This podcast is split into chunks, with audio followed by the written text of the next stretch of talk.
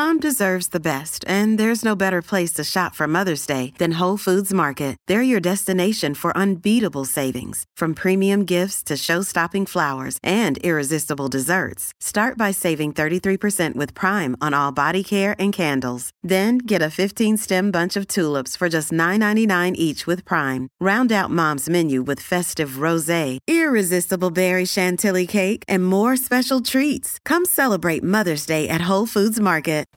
Hey everybody, how's it going? Thanks for joining me this afternoon. I've got a great stream with a great guest that I think you're really going to enjoy. So I'm sure many of you saw that recently there was a huge uproar in Ireland after a devastating knife attack on a number of people, including children in front of a primary school, ended up with one girl dead. The uproar came because the person in question who committed the attack, allegedly, I guess I should throw in there, uh, was an Algerian immigrant, and this created a number of uh, different outbursts, inc- including riots in Dublin uh, during that time. So, joining me to talk about everything going on in Ireland is Carl Benjamin from the Lotus Eaters. Thanks for joining me, Carl. Thanks for having me. It's a real pleasure. Absolutely. So, I, I think this is going to be interesting because obviously this is flaring up in Ireland, but this is an issue that has exploded across many European countries, your own included. And I think it's a phenomenon that's definitely worth our time to dive into. But before we get to all that, guys, let's hear from today's sponsor. These days, it's impossible to thrive with just one job. Between increasing living costs, paying off debts, and planning for the future, things like buying a home, building savings, and even going on vacation can seem like fantasies. If your goal is financial freedom, you could start taking on more hours at your current job, work towards a promotion, or try putting your money into something risky like stocks cryptocurrencies, or even a side hustle. But at the end of the day, do you really want to sacrifice time and energy that could otherwise be spent with your loved ones or on your hobbies just to make a living? Luckily, you don't have to hustle to reliably make more money. All you have to do is job stacking. Job stacking is the best way for regular people, regular employees, to unleash their earning potential and increase job and financial security. How? By working multiple jobs, but without burning out or, more importantly, getting caught by corporate overlords. Job stacking allows you to reliably receive paychecks from multiple employers each month without having to work more than eight hours a day. You don't have to be in tech or any particular field or industry to do it as long as you can work remotely. If you've thought about working multiple jobs but you're not sure how to start or are afraid of getting caught, Get the fundamental job stacking course today and learn all of the secrets on how to sustainably work multiple full time jobs from the foremost expert on the matter, Rolf Halse, author of Job Stacking. Rolf has worked multiple full time jobs since 2018, including hybrid jobs, and has condensed all of his experiences and wisdom into a single four module online course so you can start proficiently job stacking without having to make mistakes, figuring things out on your own, or reinventing the wheel in the process. Go to www.jobstacking.com and enter the promo code Auron to get a special discount. So, Carl, there was this attack in Ireland, obviously a huge tragedy. You have someone who is an Algerian immigrant. Now, the, the immediate response has been no, this was an Irish citizen. This person is an Irish citizen. He's an Irishman. You know, the, this has nothing to do with immigration. However, looking into it, it looks like he was supposed to be deported. He was not. He had been brought up on uh, on charges multiple times, including possession of a knife when he wasn't supposed to have one. So this is somebody who who had a history, should not have been in the country in the first place. And a lot of people weren't buying this, but the response was immediately uh, by the media an overreaction by the right. The the right is pushing conspiracy theories and narratives about how this is an immigration problem. Well, if this was the first time that this had happened in Ireland or in the British Isles or in Europe in general, then maybe those people might have a point. But of course, this is not the first time this has happened in Europe, Britain, or Ireland. Uh, this is part of a consistent pattern because there are people living among us who just really think very differently.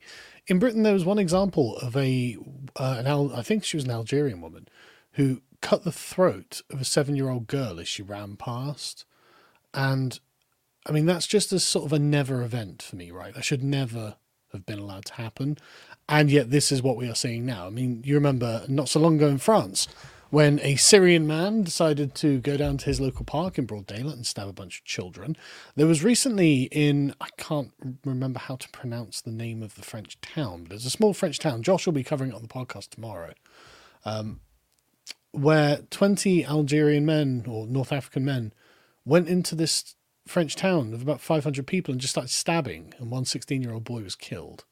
Uh, and they yelled, We're here to stab white people. Yeah. Um, and so Ireland is getting the same pattern of events uh, when the powers that be very clearly weight themselves in favor of one group and not another.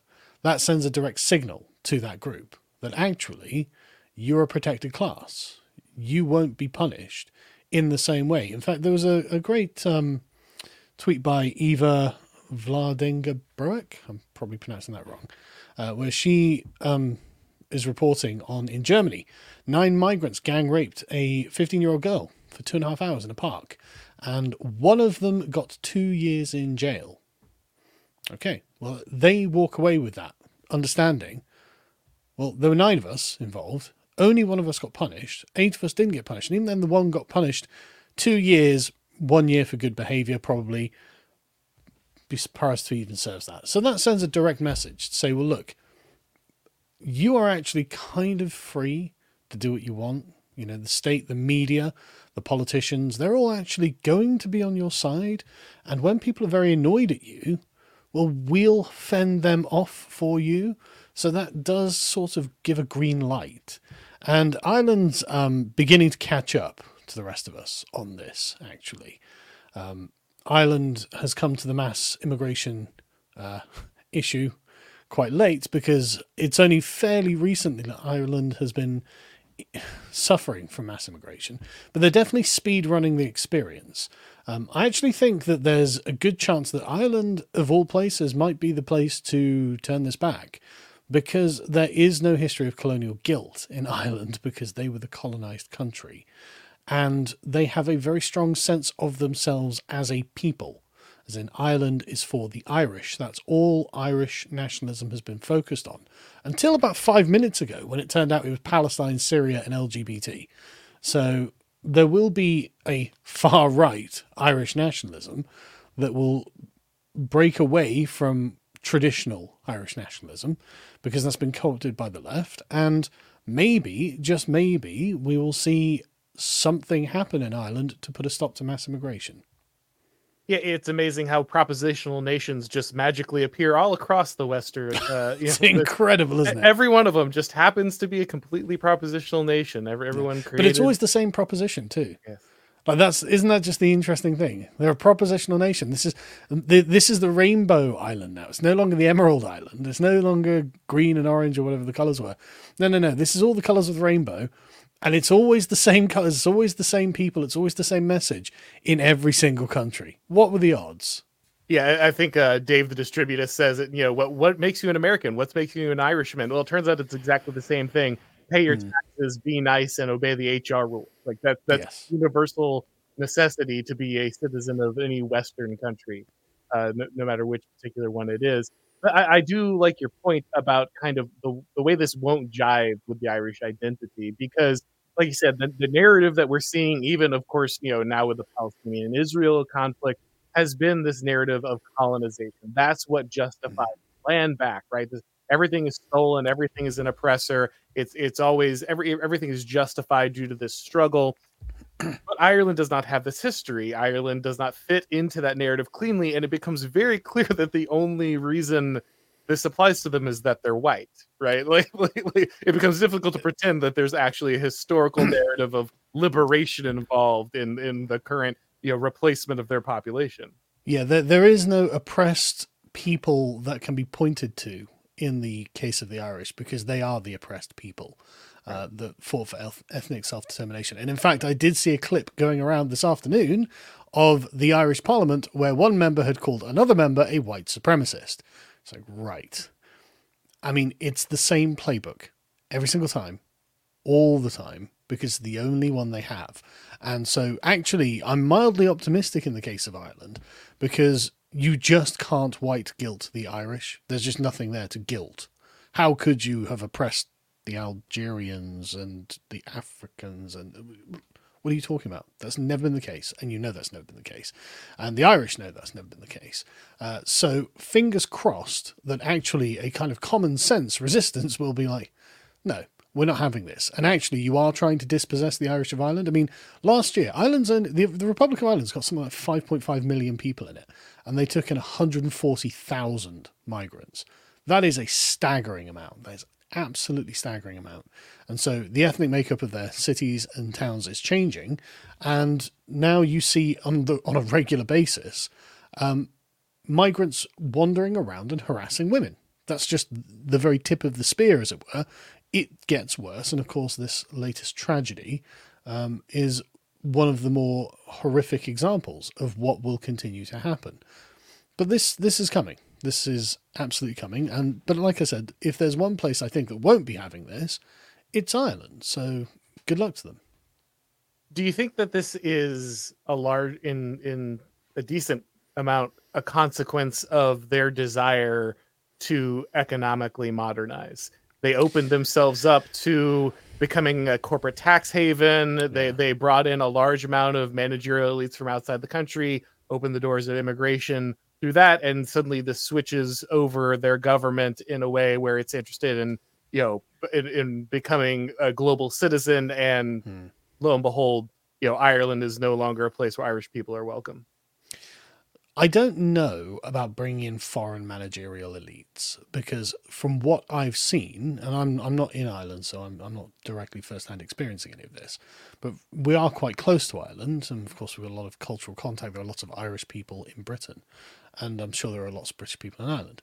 So, from what I've seen, actually, all I've seen is native Irish people who have adopted the managerial woke paradigm and seek to impose that inappropriately on Ireland. Hmm. So now they have to somehow rejig it so that the Irish are white supremacists and that there's always been a non-white underclass in Ireland or something, some nonsense like that.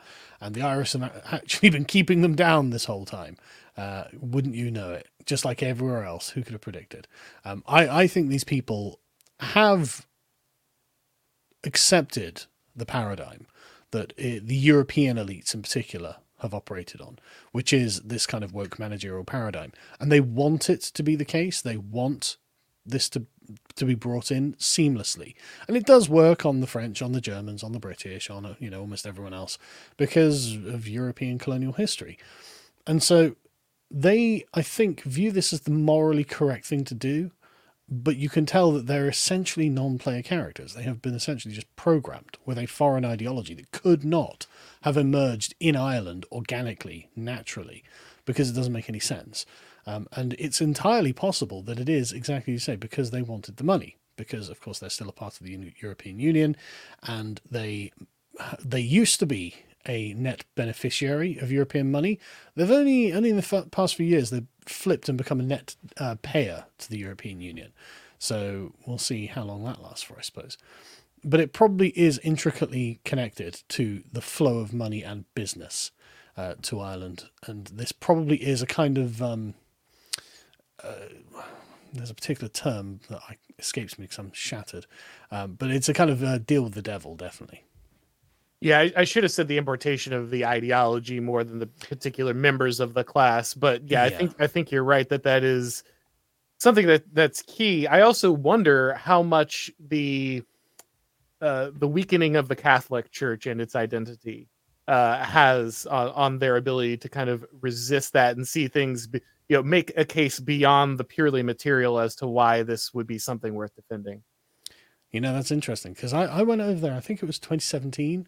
Um, and uh, at the time, I'm, I'm sure it was 2017, 2018. And I was just going to visit a bunch of places. And at the time, they were having a referendum on abortion. And so every lamppost, you had two posters, one pro, one anti. And as I understand it, the pro abortion uh, uh, side of the argument won which does definitely indicate there is a waning of Catholicism in Ireland, of all places. Uh, and so it seems that the the dark tendrils of materialism uh, can penetrate even the most religious of hearts. In the end, uh, they just keep churning and churning and churning, and eventually they get what they want. Um, so I'm skeptical, but I don't know. You know. Now, now, talking about the response, like you said, this might be the one place that that does have a good pushback.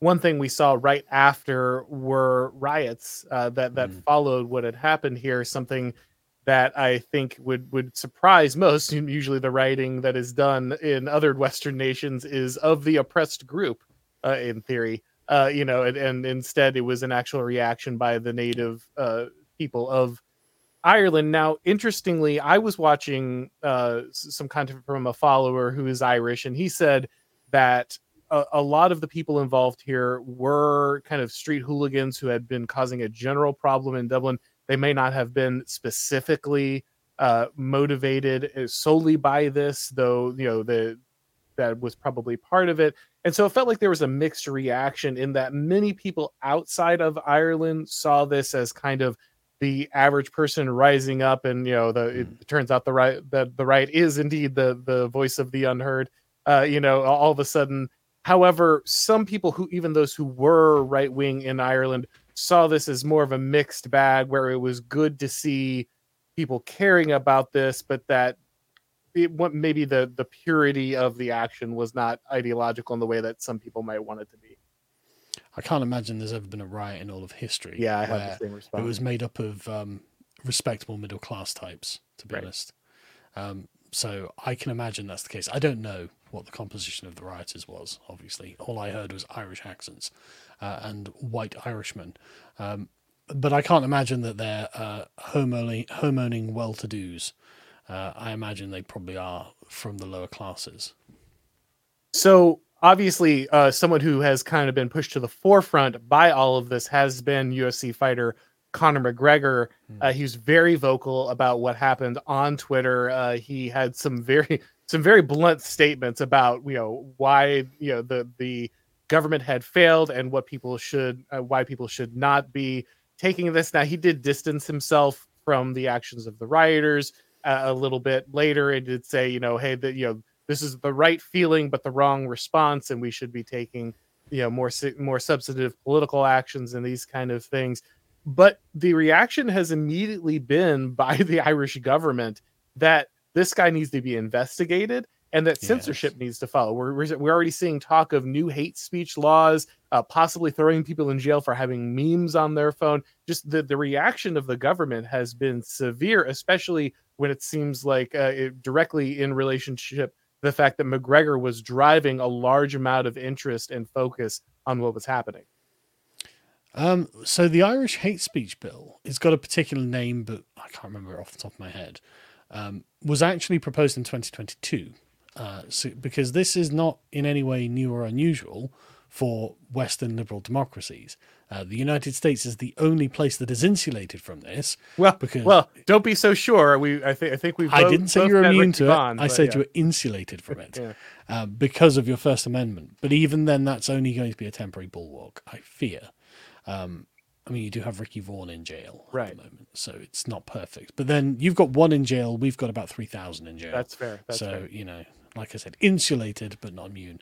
Um, but the Irish one is so the the Irish. The, the progressive Irish government and the sort of uni party controlling the Irish Parliament or Senate uh, are well aware that they're going to need something like this and have had this in progress. I don't think it's passed yet, um, but I, it's definitely something they're getting towards fruition, and this is definitely going to be used as justification why this needs to be hurried through because allowing Irish citizens to make a characteristic judgment about a group is apparently off the table. You're just not allowed to do that in a liberal democracy. You cannot make a sweeping judgmental uh, characterization of any group at all, actually. There's literally nothing that isn't protected at this point. And Ireland is going to do the same thing. Theirs is going to be worse than Britain's somehow. I thought Britain's was pretty bad. Uh, theirs is going to be worse. You will get five years in jail, I think it is, if you don't open your phone for them. Oh, okay. That's um, very progressive. And of course, as you say, you know, you'll end up going to jail for memes. Because at least in Britain, you have to have sent something via a public communication uh, network. In Ireland, it'll just be the possession of the thing. Uh, so, but this, I, I find this particularly fascinating though, um, because of course, what we get is con- the what we're hearing is the constant refrain of the far right, the far right. Not refrains about stabbings, and I hasten to remind everyone that this is not the first time this has happened in Ireland. Many people now have been killed in fairly recent months by migrants. So this is something that has been bubbling up to the surface. A migrant stabbing three children and two adults in broad daylight and killing one of them was just the kind of tipping point there. And instead of saying, okay, there appears to be a problem with the category of immigrant because not all immigrants are the same. Some immigrants come from some places and have particular values, and others come from other places and have different values. And actually, you'd think a sensible government in any other time and place would be discriminating about that and say, okay, we'll take immigrants from there, but we won't take immigrants from there. Very much like Donald Trump wanted to do with his quote Muslim ban. Uh, he he appreciated that there are differences of peoples around the world. I mean, one would argue that one could argue that that's what diversity is actually uh, recognizing differences between people. But instead of saying maybe there's something wrong with our immigration policy, the Irish government have said, right, the far right are the problem. Conor McGregor is the problem. The people who are outraged about the stabbing are the problem. And they characterize these people as having an ideology. Right, so it's ideological to not want foreigners to come into your country and stab people. I'm not sure that's the case, but let's assume that's true. What you've said, Irish government, is we stand with the ideology that brings the danger to the country, and the people who don't want the danger in the country are the problem. They are the enemy constituency, they are the, the foe. Our constituency includes random stabbings from foreign migrants. So Okay, that's very interesting. I think that people should be more cognizant of the lay of the land when it comes to this kind of thing. Uh, what are they attacking? What do they see as a threat to their regime? Their regime contains, as a normal feature, migrants stabbing children. That's a normal feature of their regime, which is why they weren't outraged by it, which is why they're going to take no action over it, and which is why they're only going to take action against the people who want action taken about the normal feature of their regime. That's a core normal feature, and people should people do well to remember that. Yeah, you know, obviously this feels this is far more concentrated in Europe because it's ha- happened suddenly. It's been a, over a much shorter amount of time in America, we boiled the frog much slower. Uh, there's a large amount of this kind of thing that happens in the United States, but we, you know, we we got rid of our uh, what we used to have, which was a quota system for immigration across different nations yeah. that were more compatible with with the United States and its values. And instead, we just simply decided that borders aren't a thing that we're ever going to have anymore. And well, so, uh, just to correct you on that, the the frog has actually been boiling for quite a long time in Europe as well. Mm it just hasn't been boiling for very long in Ireland. And the Irish elites see what the rest of the European elites do and think, well, we're a, we're a bunch of backwater hicks compared to the Germans and the French. Therefore, we're going to have to catch up with them as quick as possible. So next time we're at an international EU meeting, we can look around and go, yes, we have diversity in Ireland too. Thank you very much. Ha ha ha. Aren't we as clever and forward thinking and progressive as you? Um, but the thing is, the German and French elites and the British elites had to spend decades to get to the point where they're at now, where the, the public is just so beaten down that, okay, yep, terrible things are happening, and yet for some reason we don't do anything. Um, the Irish public have not been sufficiently demoralized by their elites yet, uh, because their elites are stupid and vainglorious. Uh, and that's why I'm actually vaguely optimistic on that one. Uh, but sorry, I did uh, interrupt you there. No, no. Well, what when would you say then? Do you think that mass immigration became a priority for uh, elites in say Germany or France? Towards the end of the nineties, okay. the same as in Britain. Okay. Um, yeah, you can you can plot it on graphs. You can see it on the graphs. Um, there wasn't huge amounts of mass immigration when I lived in Germany in the early nineties. Um, there was no. You'd go into German towns and there'd be Germans in them. and you go anywhere in Germany, it'd be Germans. Mm. Uh, but of course, same same with France. You used to go to Paris, there'd be Frenchmen in Paris. Paris the thought. Um, and now it's just been 25 plus years of non-stop, just catastrophic immigration. But the elites managed to keep a handle on things and learned how to manage the situation, whereas the Irish elites clearly have not learned how to manage this situation. Uh, and hopefully that is an Achilles heel. Yeah, see, we got Hart-Celler in the United States in the 1960s. So I think, uh, hmm. well, well, I would certainly agree that uh, that Britain and Germany and France were running this far in advance of Ireland. I think we might unfortunately have you beat by several decades. Um, but you do you do also have ideological advantages over us when it comes to this. I mean, being a propositional nation might not actually be brilliant, but at least it does allow you to integrate new immigrants and give them a suite of ideals that you can say, well, look, just do this and your neighbors will like you. Um, there's very little that foreigners can do to make their neighbors like them other than be good people uh, in Britain. Um, there, there isn't just a, a catechism to profess, you know, there's, there's no uh, Ameri- a British ideal or English ideal because we're ancient ethnic states, not um, revolutionary propositional ones. Unfortunately, that hasn't uh, that hasn't saved us from that fate. But I, I No, do hear, no, I do no, hear what you're saying. Uh, so uh, interesting that all of these governments have found mass immigration to be, like you said, the constituency they're going to fight for, no matter Mhm. what the you know, no matter how the outcome seems to be kind of obvious and difficult to sell to people on its face, they still seem to push forward with this.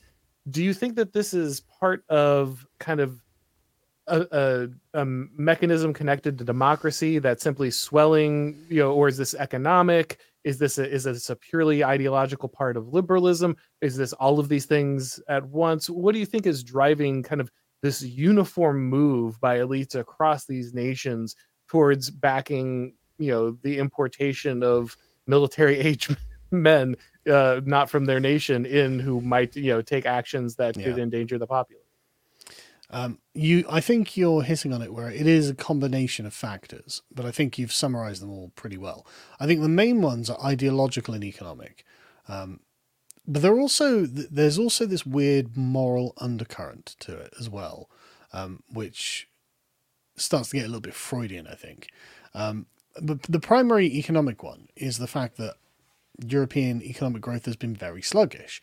And so the bureaucrats look at their spreadsheets and they say, well, the average wage is £25,000 or whatever it is, uh, or however many, 30,000 euros, whatever it is. And so if we just increase the number of people in the country, then we have increased economic growth by just multiplying the average wage by the number of people to get an estimate of the size of the economy.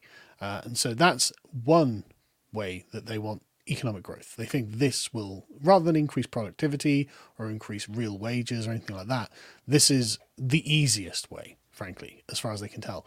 And the second thing is that, and again, this is deeply tied with economics, is that the European birth rate has collapsed since the advent of the birth control pill. Um, what's interesting is data on this shows that it's not that women are actually individually having fewer children, it's that fewer women are having children. So when a woman has children, she's likely to have two or three, um, but fewer women are just having children because of birth control.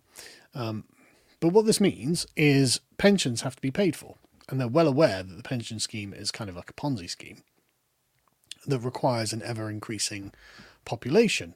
And maybe in 1955 or whenever the pension scheme was brought in, this seemed plausible, but it was in the 60s that the birth control pill was brought in, and that just caused the population to stagnate or flatline, if not decline. And so they are looking at their sheets and they're saying to themselves, well, someone's going to have to pay for the old people, who are the ones who are voting for us, to get their pensions. And if we don't get them their pensions, they're going to stop voting for us. I'm not going to be the one who destroys the uh, retirement state uh, because that will be a black mark against me forever. And so we're going to need young people in order to pay for these pensions. Now, this, of course, turns us into a kind of demographic black hole because it turns out that actually when immigrants come over here, everyone was like, oh my God, they're going to outbreed us. That's really not the problem. Uh, it turns out that immigrant birth rates are subject to the go down. same uh, downward pressure as everywhere else. Though I saw a thing a few years ago about Muslim birth rates. How there was something like five per woman in the country of origin. Then they go down to 2.2 after like five years. And it's like, Jesus, that's quick. That's very quick. Because it turns out even Muslim women, when given access to birth control, are like, yeah, okay, I think I will. Uh, and so, and they seem to forget that also immigrants grow old.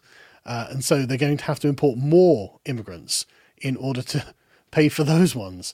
And so we've just got this downward demographic spiral. Um, but then, secondly, this is all facilitated by materialist liberal ideology, as in the idea that human beings are merely individuals detached from space time continuum, uh, culture, civilization. they're all just fungible, interchangeable uh, nodes on a graph. And therefore, we can just bring anyone in. But then you start to get the sort of moral impetus that comes from this, where it becomes necessary and desirable to have the entire world living with you because otherwise there's something retrograde or backwards looking about you. Uh, if you aren't trying to save the rest of the world by bringing them into our countries to allow them to take uh, partake of the living standards that we have, then you are in some way confining them to hell. They act as if the countries that the people come from are simply not worthy of human life. That's why they want to get them all in. Look, they're suffering. The poor refugees are suffering in their countries. And so we have to have them in this country, and you have to pay for their hotels. Um, and so there's a kind of messianic motheringness to this, as if these people weren't just getting along just fine in their own countries before they decided to get on boats and invade our countries. Um, and so that you've got this this mixture of ideology, economic necessity, and moral crusade that is, I think, the real force behind why they just can't stop, why they're totally addicted to this model. And uh, obviously, it can't go on forever. Yeah, the, the abuse of the asylum system seems to be key across the board here, too, where a system that originally was created to let women and children and you know who managed to barely escape a war with you know the the clothes on their backs to find some some some refuge inside a country for a small amount of time before you're figuring out how to rebuild uh, the the place from which they came has turned into a reason that you know any 22 year old should be able to walk into a country and immediately receive every benefit and service provided by that country, including housing, which is, you know, like you said, I think medical care and housing have continued to be uh, the, the real linchpins of, of kind of this. Like you said, a lot of people imported these populations with the hope of saving their pension systems but while they've attempted they've managed to keep you know the 70 year olds from running out of money they've bankrupted the 20 year olds and they've ensured that they won't have uh, a, that they won't have any more children that there'll be a demographic collapse inside their own nations because they've imported people that have driven up the cost of the things that you need when you're young. Yes. Um, this this is a catastrophe. I've got a good example of how phenomenally ridiculous the the managerial woke mindset is on this. So there was a 20 something young woman on a plane recently, and it was on the, the landing pad. And she realized that someone on there was being deported, a black man on there was being deported back to Jamaica. And she made up a scenario in her head about how he probably wasn't safe in Jamaica. And she caused a big scene and got the flight to be uh, cancelled. And I, it, it turned out that the guy was a gang rapist and Jamaica is somewhere that people go on holiday. So it's like okay, if it was a Syrian going back to a war zone, maybe maybe you could make the case. I mean, they would never do this for a Ukrainian, obviously. Um, wrong tone of skin, but the fact that a Jamaican can't be sent back to Jamaica, again, a holiday destination, um, in the minds of these people, uh, really shows you that this isn't actually about the question of whether they're safe in their own country what this is really about is making sure that just as many foreigners as possible stay here in order to, and honestly, I think there is an aspect of this kind of humiliate the country that this is happening to. Um, they know that you're not only paying for the refugee stay, you're paying for the human rights lawyer, and you live under the human rights legislation that makes this cycle of humiliation possible. So the gang rapist gets to live in your country after raping some of your countrymen or women in this case. Um, and so I think there is a kind of perverse pleasure that they take in it as well. Yeah, there there is an amazing, again, a, a feature that echoes across all of these elites is a pure mm. hatred of kind of the middle class of their nation, kind of kind of the, the working class, the working, the working class, class, as well. Well, I mean, in, in the United States, I think it, it extends the middle class as well, but uh, but well, Sorry, in, in, in I, I, get the feeling that the class systems are different between Britain and America or Europe. Oh, for sure. Because I, I I tweeted out something about I just hate the bloody middle class, and loads of um, Trump supporting Americans got really offended. And I was like, what? you guys are anti woke. What are you getting offended for? You're, you're, they weren't what I consider to be the middle class, and so there's a there's a cultural disconnect there, um, because in in Britain the middle class are the um, office working managerial woke types who want to remain in the EU and want to flood our countries with immigrants. Everything that the Trump supporters who are in my replies getting angry at me are against. So I was like, no, that's not you. I don't understand why you why you felt attacked by that. So obviously this is different terminology uh, between the countries. So, but I mean, in in Britain, it's very much the working class, which is why Tommy Robinson is treated in the way that he is. It's it's really just comes down to his accent.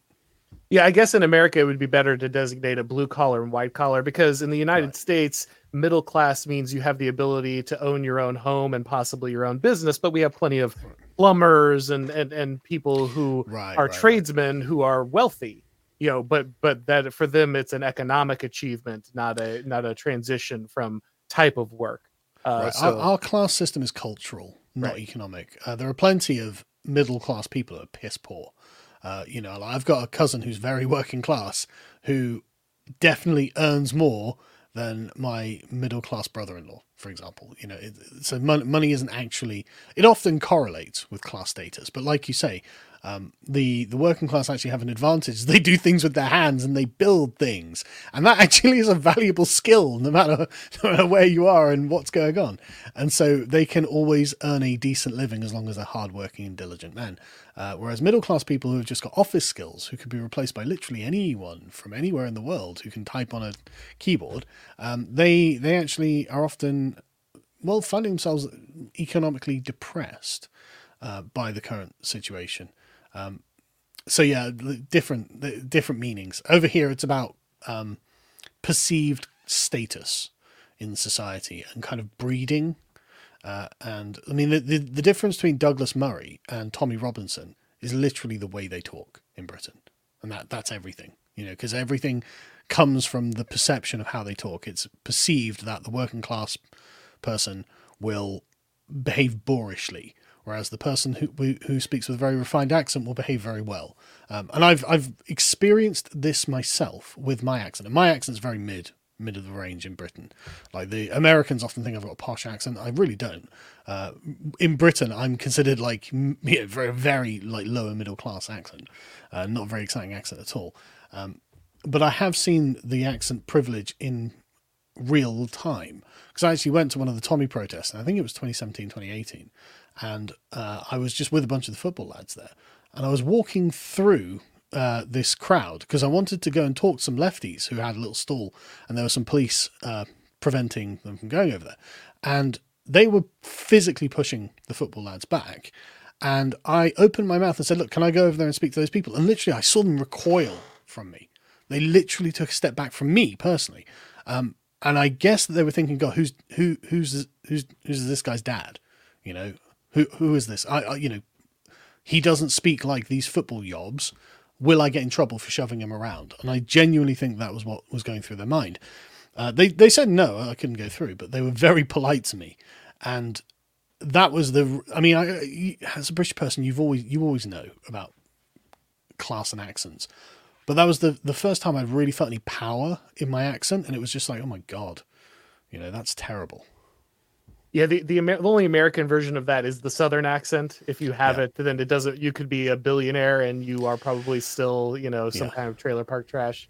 Uh, Which is a real shame because outside of America, the Southern accent is very charming. oh, it's charming here too. We- just hate the North. That's that's that's that's Sure. the way we cope with it. We just But like in in Britain, we don't think of Southerners necessarily as stupid. Actually, we we think of them as traditional. But I mean, I guess I guess it's a an American prejudice, or at Yeah, least that's never what I've taken away from anyway.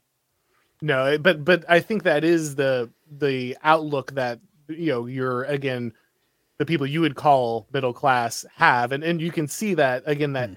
the, the way they despise there are so many people who have gotten their gender studies studies degree and then they see somebody uh, you know who's a blue collar worker making a hundred thousand dollars a year having a home having a family and you know that that should be them they're entitled Yeah, to that yeah. they should be ruling those people how how could those people be happy and healthy and and thriving and they need to be punished or replaced and that that that is Yeah. really where it feels like a lot of this is being Yeah. driven is it's okay to replace when we're replacing people we're replacing those people the ones who who would do the manual labor and maintain our high society. We're not replacing any of the ones who do important things like fill Starbucks orders. Yeah, yeah, and also the uh, the Marxist PhD who spent twenty years getting a degree that literally has literally has no economic value. Well, you know, I can I can I can kind of understand why they'd be resentful. Actually, right? Uh, I mean, yeah. Well, uh, Carl, I want to go ahead and switch over to the questions of the people here. But before I do, is there anything people should be checking out, looking for over with the Lotus Eaters? Oh, um, we've got a lot of new stuff coming in the new year, actually. So um, definitely come and uh, have a look at lotuseaters.com. Excellent. All right. We've got plenty of questions here. So I want to get started with them. Uh, Deuce Boogaloo for $10. Love the video title joke. It's also really funny as an MMA fan watching one of our guys getting into politics. Uh, my political and MMA Twitter uh, Twitters are starting to look the same. Rare potato people W. Yeah, it is interesting. You know, it feels like going forward, you're gonna need people like Trump. You're gonna need people like McGregor. You're gonna need people from outside the establishment who are willing to just not care and say things and and and are going to take attitudes that are not polished and and focus tested if you're going to break through any of this stuff. And I think that's that's why mm-hmm. people were so excited to see someone like McGregor step up and, and take a position for the working class person, for the average person in Ireland, and and you know uh, not carefully hedge his language when he steps in. I thought his language was actually very careful. Um, I think that he had tweeted. I mean, I don't know about today. I haven't checked his feed today, so far what I've seen has been very well constructed. Actually, um, he hasn't stepped on any major landmines, so they can just be like racist at him, uh, which I think is very, um, very good, very polished. Um, but one, one, I mean, I am enjoying watching just non-political people getting outraged. You know, I, I'm sorry, I was that person ten years ago. Uh, I was a non-political person. I got outraged, and look where I am now. So who knows where Conor McGregor will be in ten years? You know, president or Seachak or whatever it is of Ireland. Who knows? They should just let him play video games, man. All right, just All let right. him do his MMA, bro. Uh, Thogo here for five dollars. What is the makeup of the Irish military? Any chance right. we see EU troops brought to Ireland? well, if if they need troops, they, if if they if it comes to getting troops, yes. Uh, Ireland doesn't really have an army. Ireland's army is about seven thousand men, two thousand of those being reserves. Um, it's not really an army, it's a kind of occupation force that's brought in to assist the police if ever needed. I don't even know if it has ever been needed. Uh, 493 of them are stationed overseas. Like, Ireland is not a military power. Um, the Irish army, I mean, you know, what's 7,000 men going to do against any kind of foreign invasion? Right? They're not an army to defend against foreign invasion. Um, so, the makeup of the Irish military, I do actually, actually don't know what the actual makeup of it is. I imagine it's mostly men. Um, but I am aware that, like everywhere else, they're having trouble filling the limited number of places that they're trying to um, fill. So, you know, same problem everywhere. Economic Unit 1565 for $100. Thank you very much, man. Very generous of you. Really appreciate it. Uh, here's an idea you need to explore the managerial capacity and its transformation of a college degree into, or captivity, sorry, and, uh, tra- uh, and its transformation of a college degree into an idol and the ensuing American evangelical uh, diaspora, resulting in the separation of the body of Christ, causing the church to become ineffective. Well, that's that's interesting, man. A couple things. I did actually um, address part of that. You'll you'll see uh, the first half of that question answered in my book that's going to be coming out, The Total State. I get into the college degree and, and kind of why it became critical to the managerial state and why it captured institutions via that mechanism. Uh, interesting, I guess the second part would be whether this actually broke up religious communities. I think it broke up all communities in the United States as kind of the IQ shredder aspect of these uh, uh, kind of these different cities and uh, their academic uh, centers kicked in. They started sorting and they started removing and destroying communities that way. But that's that's going to be that's a global phenomenon that the these economic centers have deracinated most of the populations that they sift. Uh, and so that's not particular just in the United States, though you could definitely chart the way that it it particularly impacted the United States because I think obviously that did separate large chunks of of kind of uh, geographically rooted churches that then lost their ability to push back against other features of the total state, which I think is, is pretty important. But thank you very much, man. Anything there, Carl, on the American evangelical diaspora? It's a bit too theological for Yeah. me, I'm afraid. I haven't got anything to say about that. Fair I like enough. the IQ shred a bit though, because that, that just made me think that before midwits actually didn't have clear career progression, and so actually they'd get stopped at about mid management. Yeah. just they wouldn't get any further because they were retarded. Um, unfortunately, now they're in charge of multinational corporations, Disney, governments. You know, some, Well- somehow. Well, they were useful. Like they, they weren't Yeah. retarded. They they had a particular niche. Like Well, you are yeah, yeah, you, you have the ability yeah I, I know but but but they, they had a social value to their community and that that they're above average and they were able to to allow run a local levels- McDonald's. Yeah. yeah. let let those levels of social organization flourish but they weren't Yeah. elevated into yeah the positions that you're talking about and, and ruin Mm. those things uh let's see here creeper weirdo for two dollars this black mirror episode sucks right guys yeah I don't know. It's the most realistic one yet. uh that please don't say that Sorry, it's true. you know. I, I deal the black pills on this show. You're here. Yeah. You're, you're supposed to give the, the the rousing speech. All right.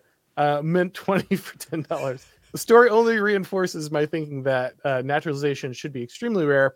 Uh, live in the country for 20 years, have endorsement of 100 natural uh, natural citizens, kind of rare, and it should be revocable. Uh, I mean, for, sorry, go, yeah, you go. yeah, ahead. no, I, I think it should be more stringent than that. Um, Yeah. It should be contingent on marriage. You have to marry an Irish person if you go to Ireland. That's and historically that's how it worked. Um, there are loads of examples in ancient history of uh, tribes like you know the Aravinges and the Thiungurides or something like that from Caesar's Gallic wars, where they decide to form a conjoined tribe and they intermarry. So all of the men marry women from the other tribe, all of the women marry men from the that the other tribe, and their children become the one tribe at the end of it. Um, and it was historically always understood that that's how it worked. I think it was it was like Peru or, or Paraguay. Dr. somewhere. Francia. Yeah.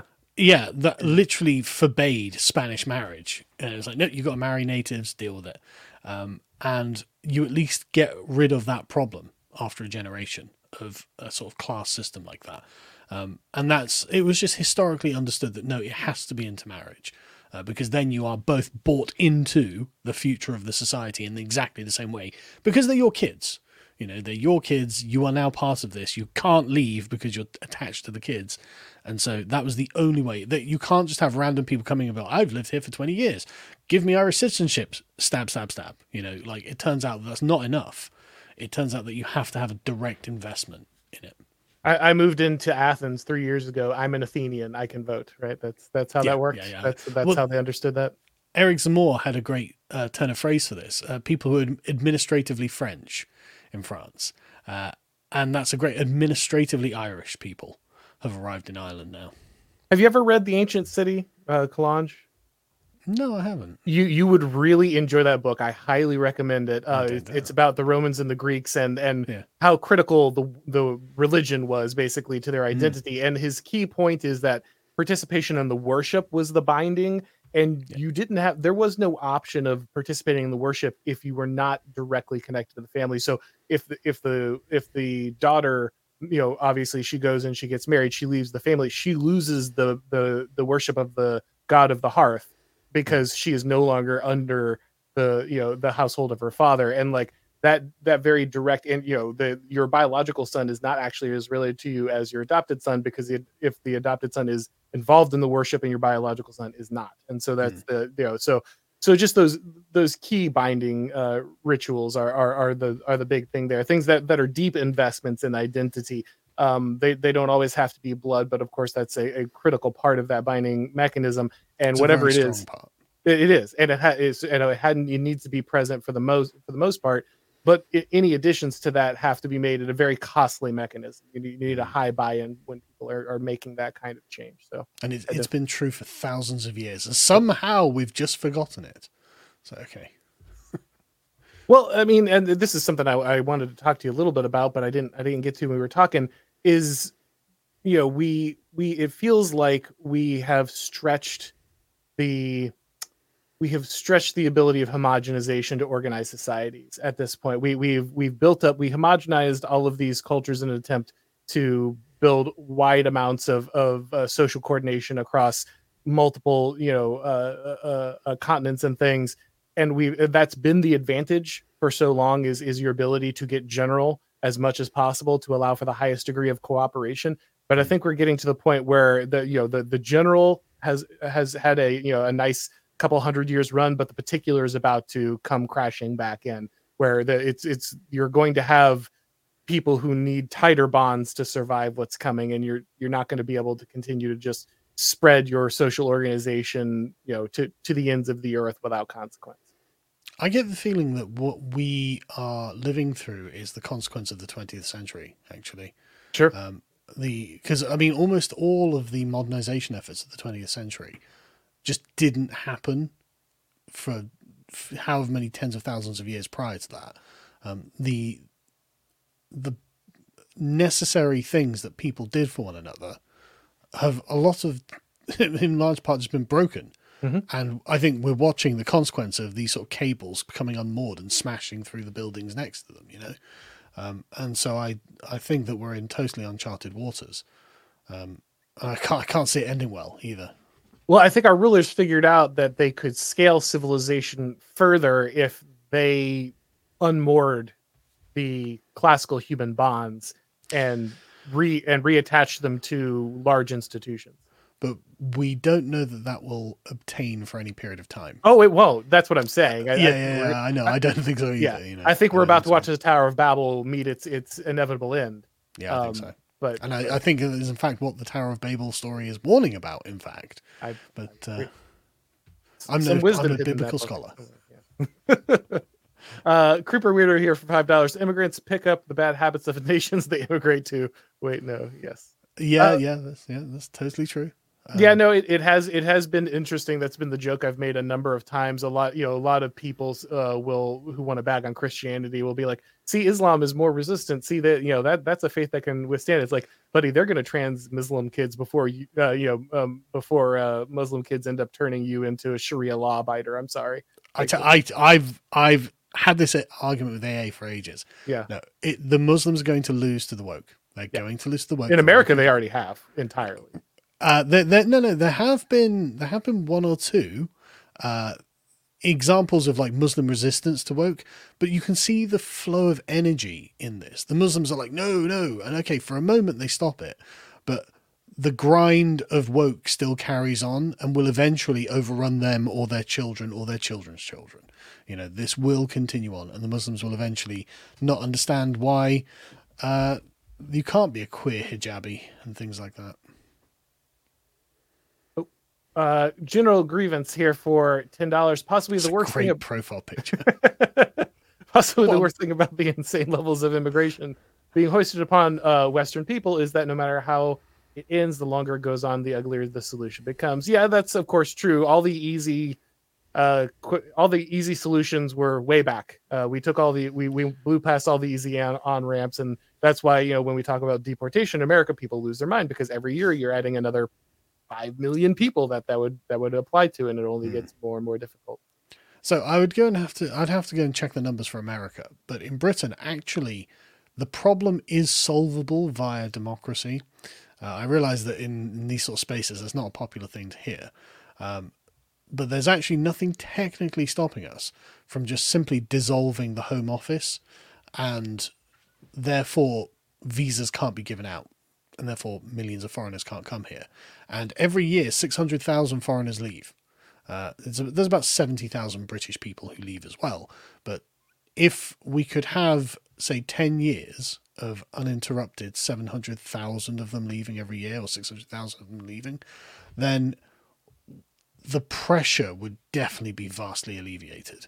You, you would see the housing market change, you would see the job market change. Um, things would be very different uh, and we would be put on a much more firm footing for the future.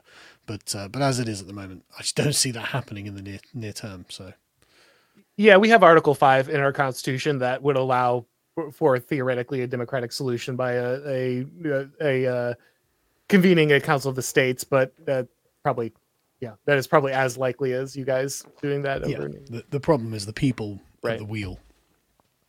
Uh, Dylan ninety eight here. The main issue is that no right wing party in Ireland, uh, that there is no right wing party in Ireland, and Sinn Féin, who will win the next election, are even more left wing and open and pro open borders. I mean, this seems Sinn to Féin used case- to be the right wing party. right, quite quite a bit, right? The, like, Oh, I, I'm a I'm a military brat. My dad was in the RAF 25 years, and uh, I remember in- in the 90s, um, the British, uh, the, the you know the authorities on the military camps that we would live on, they would have lots of be careful of bombs, be careful of anything the IRA may have done. And the thing is, we were on a, a camp in Germany a lot of the time.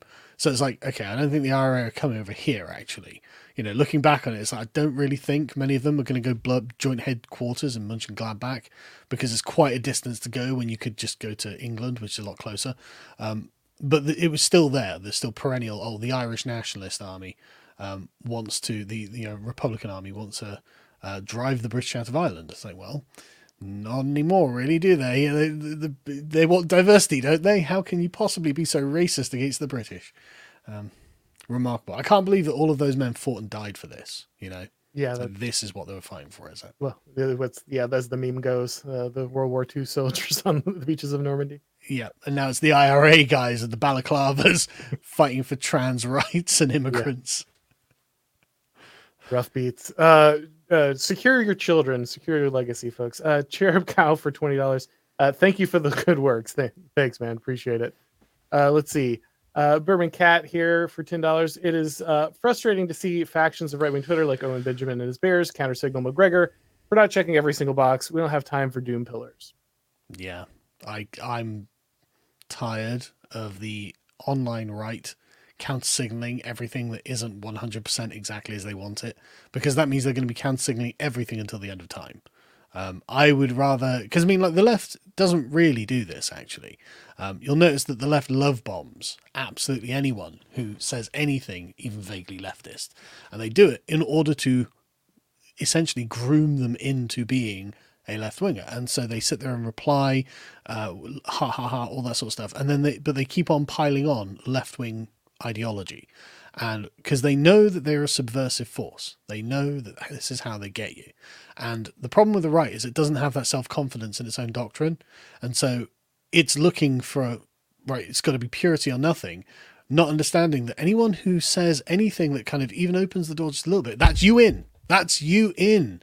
Stop whining at that guy. That no, no. Say thank you for opening the door. Now, have you considered these other spectrum of right wing points that are also valid based on similar principles? Have you considered? Don't, don't, don't bitch at them because Conor McGregor isn't complaining about Israel enough or something like. What are you talking about? You know, like you've gotten in here. Open that door further, and everything follows from that. Yeah, there's a so there's a fine line here. I agree with you uh, quite a bit. I think yes, anding these people is Yeah. definitely the way to go. When someone wakes up and sees something, especially someone who is very mainstream and not very political, and they see Yeah. something and they are stepping into the arena for the first time, the thing to do is not to just check them for every single political, you know, uh, They're not part of your online bubble. Right, They right. don't think like you yet, but Yeah, they let- might. Yeah, right, yeah.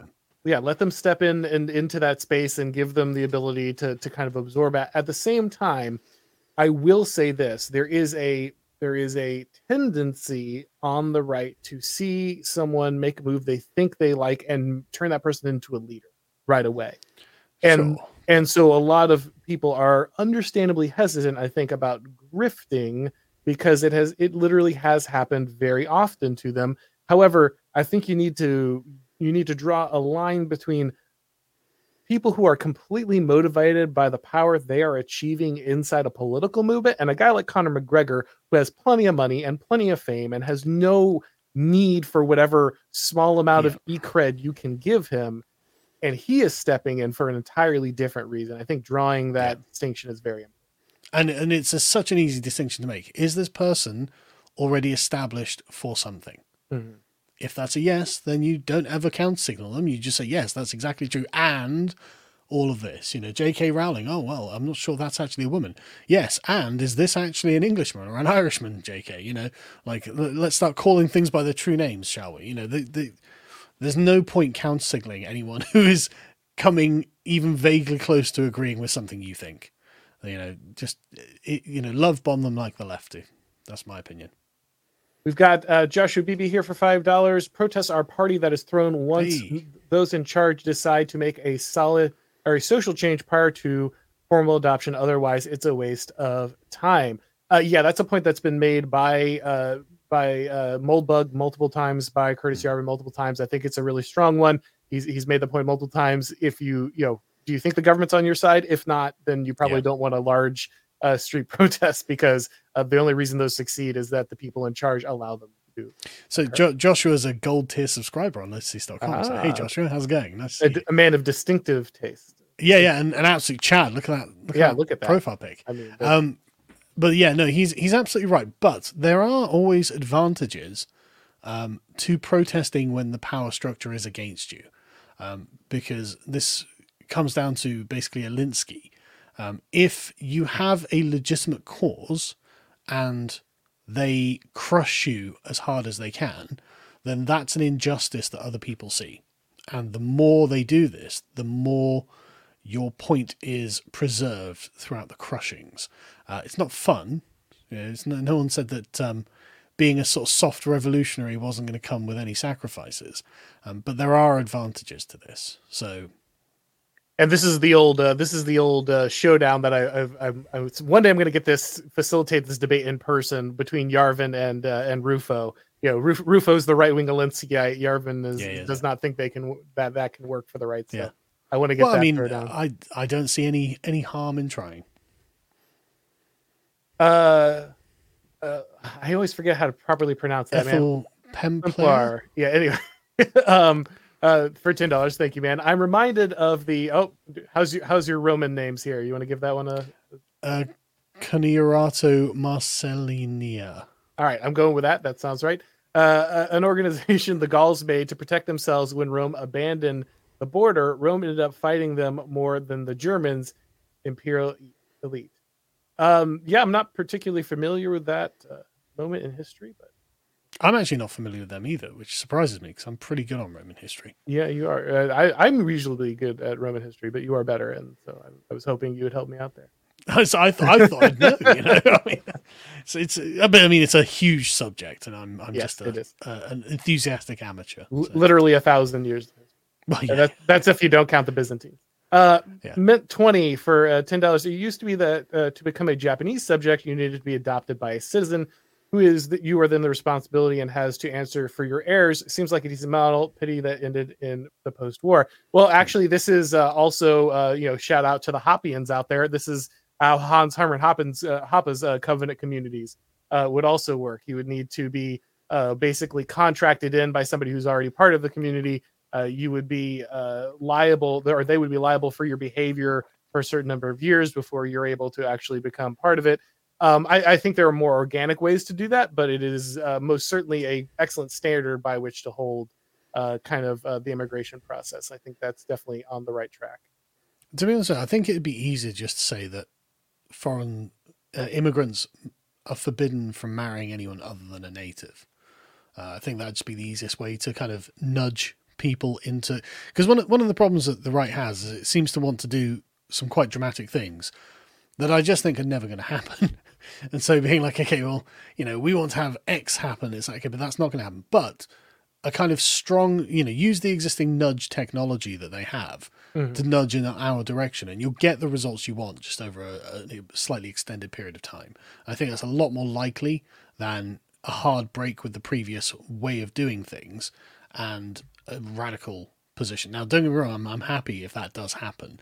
I just think the the you know i- introducing sort of nudge laws is a lot more likely, in my opinion. I don't think that's the case because I think nudge laws work because they drive people away from um, axioms and not towards them. Uh, oh, Oh no, no, I, I, it could well be, um, but it depends the axioms you're driving people away from and? Precisely I, I I think i think there is i think there is a real truth that leftism is entropy uh and that and i think that oh, it's definitely true. Definitely. yeah and so i think that the mechanisms that drive people to leftist outcomes are not the same ones that drive people towards rightist outcomes you have to reestablish societal core truths for a right to properly reestablish itself, and that doesn't happen in the same process that that the That's a long debate that we can have another time. It is. Well, it's then Yeah, next yeah. time, Carl. Next time. Yeah. Um, Max uh, Woodbridge here from Canada. Do you uh, do you notice a trend amongst the dissident right to write off liberals as irredeemable? Please, uh, or lest we forget, many of us, including Carl, were uh, liberals not long ago. Yes, but I mean, Carl's received the baptism. He's, he's- I yeah. I, I- to be honest with you, I think I'm one of the most effective deconstructors of liberalism around at the moment. Actually, I would agree. What what one of one of the one of the interesting things about the dissident right is actually they're not great on liberalism. Like you recognize where the boundaries of it are, right? And so you can see, oh no, that's liberalism. If I go over that line, that's fine. You're all great at that. But actually, from within the tent, I noticed that the distant right doesn't very well deconstruct liberalism, and I think it's just because I've been in and come out that I can be like, oh right, I know, I see all the problems here, uh, and I've, I've I'm constantly banging the drum actually about no, no, liberalism wrong this and this and uh, yeah, and I, I do think that has been to an advantage of mine actually, um, and it's nice to be able to put it into practice as well. Um, whenever I'm like talking to some leftist online or whatever it is, you know.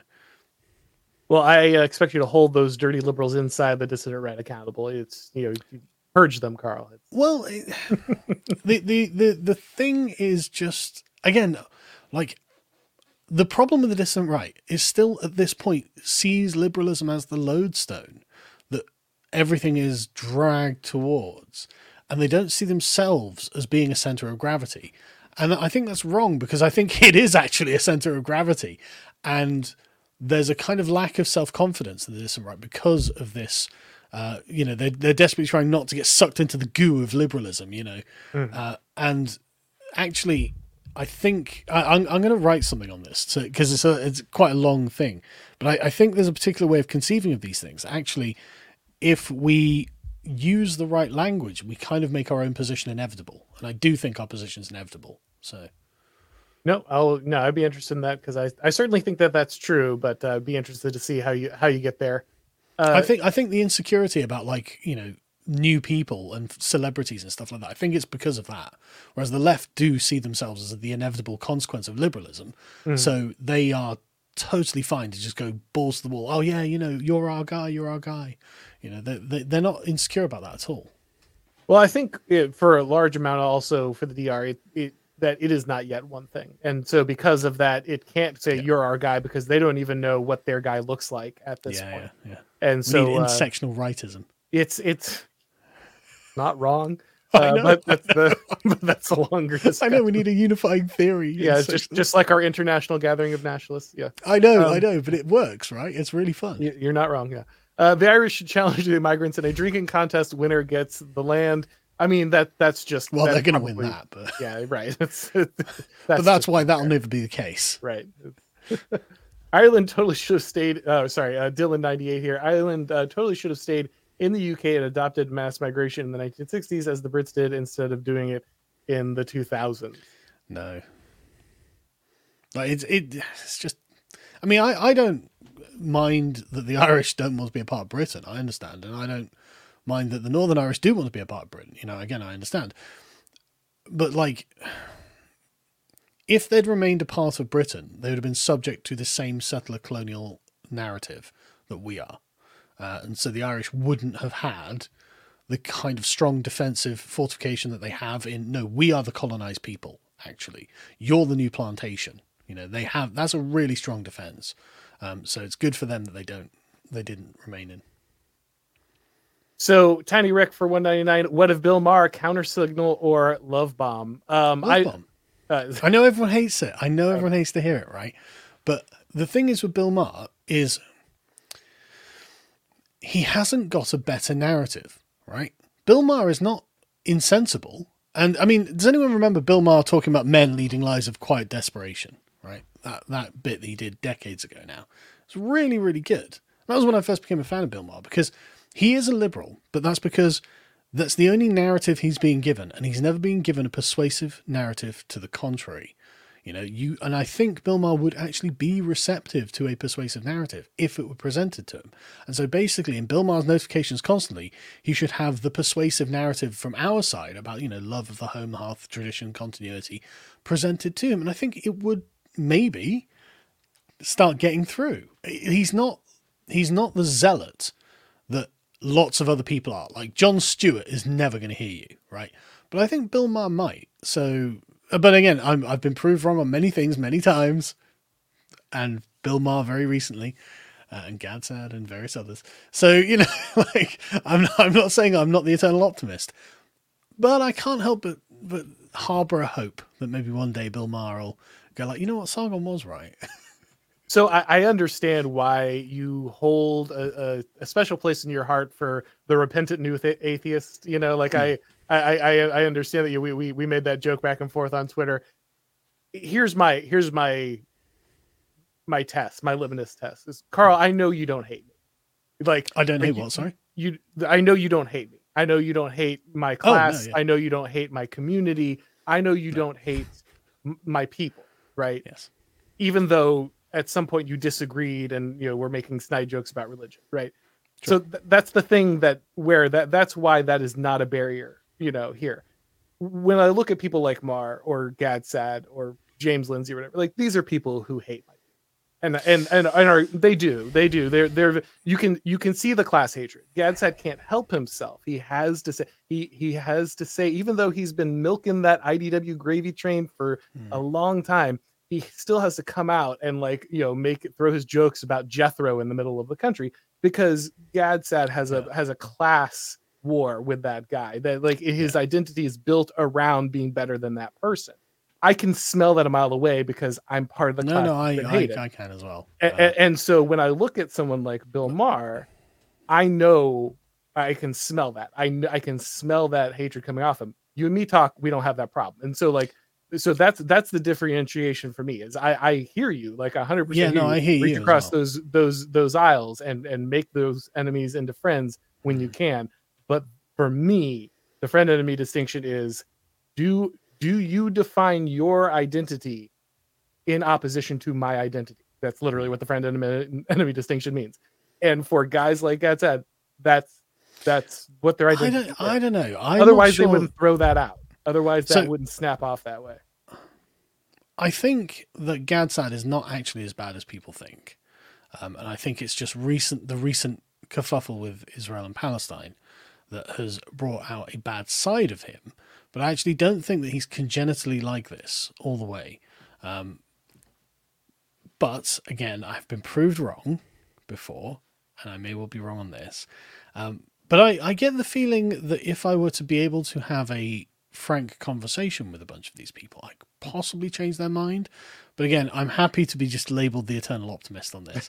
But I, I do hear what you're saying. I do hear what you're saying. But I, am not sure that these. I, I think for a lot of these guys, it's kind of a defense mechanism, actually, um, because I think that they fear being pushed towards a place where their peers will reject them outright. Now, I mean, Gad Saad was quite an open Trump supporter, for example. Oh, yeah. Yeah. So I, I find it hard to believe that actually he he nurtures a hatred in his heart for the average working American. Right? I find that hard to believe. I think he was just really blundering recently, and uh, is too proud to be like, actually, no, good point. I didn't really think about that. Um, but I don't think he does hate, harbor a hatred in his heart, and I think his open Trump support, when that wasn't a popular position in among his peers, um, actually shows that. But I think it puts him in better footing than say Sam Harris. You know, that, well, well, yeah. I mean, well, that Sam go. Harris is Sam, another one of these guys, right? Like, Sa- Sam Harris is not someone I think who can be converted, right? right? Sam Harris is a great, great example of how he is never going to hear what you're saying, and he will willfully not hear what you're saying. Um, Gad Saad, James Lindsay, I think actually, you know, these guys could be brought across in in a sympathetic way, but I understand why people don't like them as well. So I will leave the I will leave you to do that missionary work. I will, I'll I will do my set that best. task before you. Yeah. All right, our last one here, guys. Thank you so much. I appreciate uh, all of your help. Norwegian Crosshair says it's amazing that countries that had nothing to do with colonialism or the slave trade can take on the same sort of mindset that Americans have concerning race relations. Yeah, that's uh, unfortunately the the consequence of us being the uh, global hegemon when it comes to culture. We we can pro- we can project that uh, that conflict anywhere uh, our mm. elites needed to go. And also the the ideology was so well developed within liberalism, all of the liberal countries are falling prey to it. Mm. They can't help it. They they just have no antibodies to any of this. But um, the the regular Irish person isn't a doctrinaire liberal, and they do feel very strongly that they are Irish before anything else. So fingers crossed. Absolutely. All right, guys. Well, thank you so much for coming by. Carl, thank you once again. Always a pleasure to talk to you. Uh, looks like we might have a couple other uh, topics we'll have to dive into uh, later on. But uh, everybody, of course, make sure to check out everything over at the Lotus, Lotus Eaters. If it's your first time on this channel, make sure that you go ahead and subscribe. Uh, and of course, if you want to get these broadcasts as podcasts, make sure that you subscribe to the Auron MacIntyre Show on your favorite podcast platform. Thanks for coming by, guys. And as always, I'll talk to you next time.